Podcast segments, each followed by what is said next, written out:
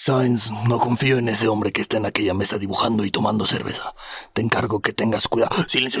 General, quiero compartirle mi cuaderno en donde hice un dibujo de su rostro tan varonil. ¡Pero qué buen dibujo!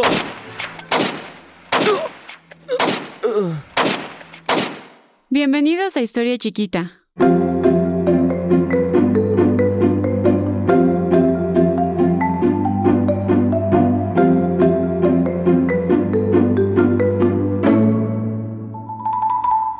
Antes de comenzar a narrarles esta historia, quiero agradecer en especial a Fer Toral, que me dio esta idea para contarles lo que hoy vamos a platicar. Al terminar la Revolución Mexicana, la sociedad mexicana se había visto sometida a una serie de iniciativas anticlericales, es decir, el gobierno con la Constitución de mil novecientos diecisiete comenzó a fijar leyes que afectaron a los creyentes mexicanos y a la Iglesia Católica. Con permiso, señora, con permiso. Madrecita, permítame acercarme a la Virgen para dejarle estas flores y darle mis oraciones.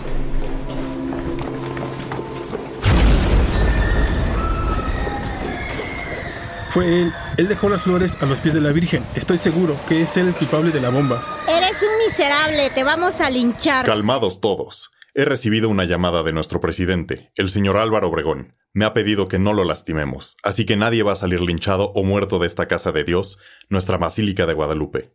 No me importa, este hombre nos ha puesto en peligro a todos. Sí, y a nuestra Virgencita. Aunque la destrucción de la bomba fue inminente, la Virgen de Guadalupe se encontraba intacta y por ello los fieles católicos aseguraron que estaban ante un auténtico acto milagroso. Quiero que se investigue a fondo al responsable detrás de este atentado y no quiero que se linche o se fusile a nadie. Tenemos que ser consecuentes con la justicia. ¡Extra!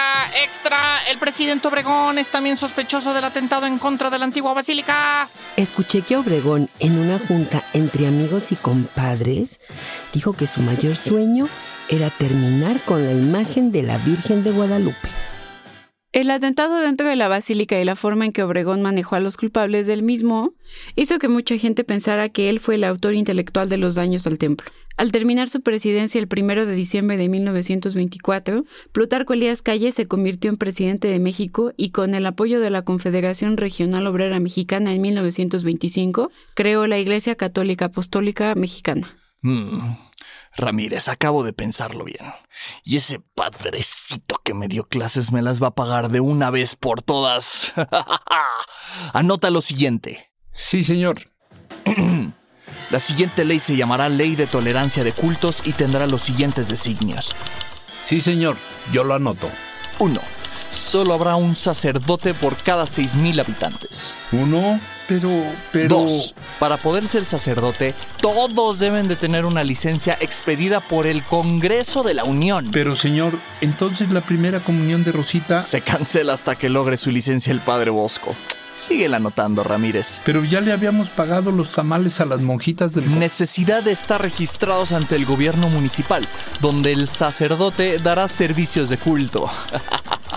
Avísale a Gutiérrez que su boda en Tepotzotlán se cancela hasta que el sacerdote esté registrado en el gobierno municipal. Gutiérrez, ya escuchaste. Mm. Si se incumple esto, habrán condenas por parte del Código Penal. Elías Calles promulgó la Ley de Tolerancia de Cultos y muchos la llamaron la Ley Calles. Ciertos grupos de fieles como la Liga Nacional para la Defensa de las Libertades Religiosas comenzaron un boicot contra el gobierno. Invitaron a no consumir productos creados por el Estado, lo que generó grandes pérdidas económicas al país. ¡Ya me cansaron con sus desmanes! Está decidido, Ramírez. Aprenderemos a todo aquel que organice o participe en levantamientos armados y organizados en contra de mi ley. Diez minutos después... Y sí, se desata la guerra cristera. Se ha terminado mi retiro político. Le llamaré a Ramírez y le diré que quiero regresar a la oficina presidencial. Alma Rosa, ¿podrías traerme el número y marcarlo por mí? Sí, señor. Hola, sí, oficina presidencial. Ramírez, ¿cómo te va? Te ando llamando porque quiero contarte que tengo ganas de volver a verte por ahí. Me voy a proponer para la reelección. Ah, señor Obregón, qué alegría. Bueno, por bailar el limoncito con usted y comer taquitos, pero... Ramírez, deja el teléfono. ¿Qué no ves que tenemos que ver cosas de la Liga de Resistencia? Deja el chisme y regresa a trabajar. Sí, señor. Adiós, Albi. Nos vemos pronto. Álvaro Obregón estaba seguro de regresar a la presidencia, por lo que comenzó una gran campaña electoral en algunos rincones de nuestro país. Señor Álvaro Obregón, ¿cuáles son los cambios que usted propone como candidato a la presidencia? Muy fácil, Daniel. Habrá una reforma agraria, impulsaré la industrialización, inversión extranjera y muchas cosas más. Desde el destape de Obregón como futuro presidente de México, comenzaron los intentos de atentado hacia sí mismo, sobre todo por parte de grupos religiosos. El primero fue en un tren que iba de Los Ángeles a Tucson, dentro del territorio estadounidense. Y un hombre de nombre J. McDowell entra al gabinete de viaje. ¡Qué tonto! Estaba en la litera de arriba, no la de abajo. ¡Guardias! ¡Llévenselo! ¡No! Vámonos por el bosque de Chapultepec. Así llegamos más directo. Por favor, dile a mis guardaespaldas que nos sigan en el auto de atrás.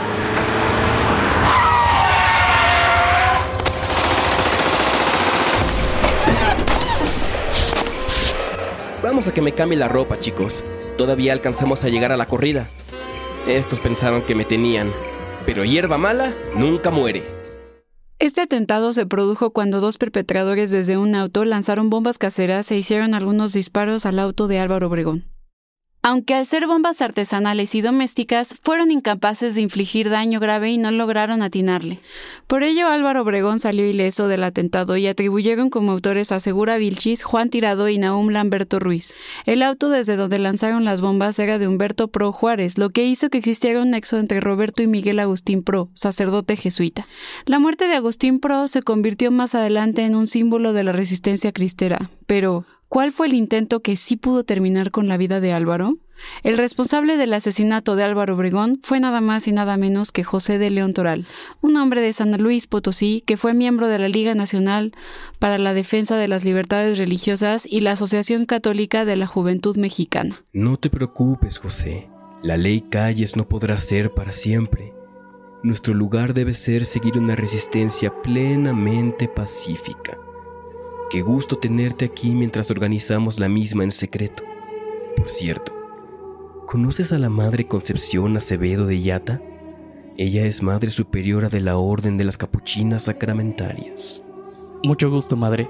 Estoy seguro de que será sumamente interesante entablar conversación con usted. Después del asesinato de Miguel Agustín Pro y su hermano, además del exilio de Roberto Pro, José de León Toral se decide en el año de mil novecientos veintiocho convertirse en mártir de los cristeros. Honraré a la Madre Conchita y al Padre Pro. Asesinaré a Álvaro Obregón. A pesar de que León Toral tuvo algunas oportunidades para el magnicidio, el único que fue fructífero fue el del martes diecisiete de julio. Aquel día Toral asistió primero a un servicio espiritual a cargo de la Madre Conchita en Santa María la Ribera. Toral, ¿por qué tan serio, hijo? ¿Te hago de desayunar? Gracias, madre. Me nace mucho leer y dibujar. En serio, le agradezco la atención. Mientras tanto, Obregón estuvo a cargo de algunas cosas durante el día. Entre ellas, tenía que entrevistarse con Plutarco Elías Calles, pero los diputados fueron sumamente insistentes en que era necesaria la reunión con Obregón, por lo que cambió su cita con el presidente. Bueno, pues, vámonos en el Cadillac que muero de hambre y quiero comer en La Bombilla con Emilio. Sí, señor. Torreblanca, usted es mejor que Ramírez. Desde ahora usted será mi secretario. Mientras tanto, Toral estudiaba los movimientos del general. ¡Taxi! Por favor, señor, siga esos autos. Estoy casi seguro de que se van hacia La Bombilla. ¡Qué lindo traje, señor! Me encanta la corbata. ¿Es usted dibujante o pintor? Sí, me encanta dibujar. Sobre todo me gusta pintar el destino de otros. En el jardín del restaurante ya se habían posicionado cuatro mesas para recibir a una comitiva de personas y comenzó a sonar la música del maestro Alfonso Esparza Oteo. Buenas, ¿me da una mesa, por favor? Lo siento mucho, señor. Hoy tenemos un evento político. ¿Habrá problema? No, para nada. Solo tomaré una cerveza, no se apure. Toral entró al restaurante, se tomó su bebida y pasó al baño, en donde desenfundó su arma, retiró el seguro y la guardó en su chaleco. Salió al jardín y se colocó cerca de la mesa. Mm, Sáenz, ese hombre me da desconfianza. No confío nada en él. ¡Tranquilo! Uh, ¡No pasa nada! ¡Ea, ea! ¡Vamos a bailar! Hola, los estaba observando desde mi mesa. Les hice unos dibujos de sus perfiles. Espero que les guste.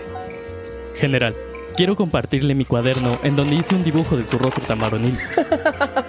¡Pero qué buen dibujo!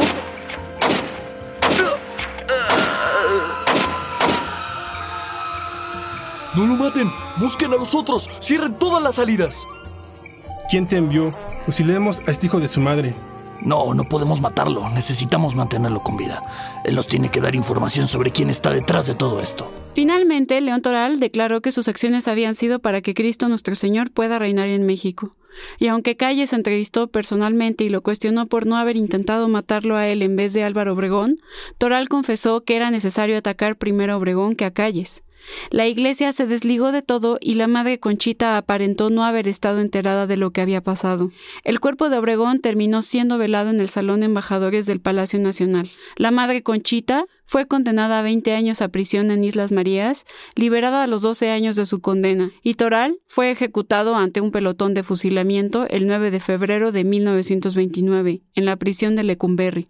¡Viva Cristo Rey! Aunque sus últimas palabras en realidad fueron viva, porque no pudo terminar de expresarlas. Si les gustó esta historia, no duden en compartirla en sus redes. Sigan nuestro canal de YouTube como Historia Chiquita, nuestra cuenta de Instagram llamada Historia Chiquita y nuestro Twitter, Historia Chiqui. Y ahora ya tenemos un sitio web, doble u doble u doble u punto historia chiquita punto com. ¡Abrazo! It's time for today's Lucky Land horoscope with Victoria Cash.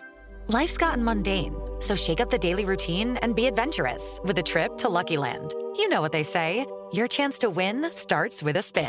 So go to Lucky Land Slots dot com to play over one hundred social casino-style games for free for your chance to redeem some serious prizes. Get lucky today at Lucky Land Slots dot com. Available to players in the U S, excluding Washington and Michigan. No purchase necessary. V G W Group. Void where prohibited by law. eighteen plus. Terms and conditions apply. ¿Estás listo para convertir tus mejores ideas en un negocio en línea exitoso? Te presentamos Shopify. Tal vez no lo sabías, pero nuestro podcast More Than Mamis es un negocio y lo empezamos, por supuesto, para desahogarnos y hablar sobre la maternidad, no para convertirnos en expertas de ventas y del e-commerce. Así que sí, necesitábamos ayuda para vender nuestro merch y poner en marcha nuestra tienda. ¿Y cómo suena con Shopify? Llegó otra venta. Shopify es la plataforma de comercio que está revolucionando millones de negocios en todo el mundo. Ya seas un emprendedor desde tu casa o desde donde sea, Shopify es la única herramienta que necesitas para iniciar, administrar y hacer crecer tu negocio sin dificultades. Con Shopify puedo gestionar pedidos, envíos y pagos desde cualquier lugar, brindándote toda la información y estadísticas de tus ventas al detalle. Regístrate para un periodo de prueba con tan solo un dólar al mes en shopify punto com barra sonoro, todo en minúsculas. Ve a shopify punto com barra sonoro para llevar tu negocio al siguiente nivel. Shopify punto com barra sonoro.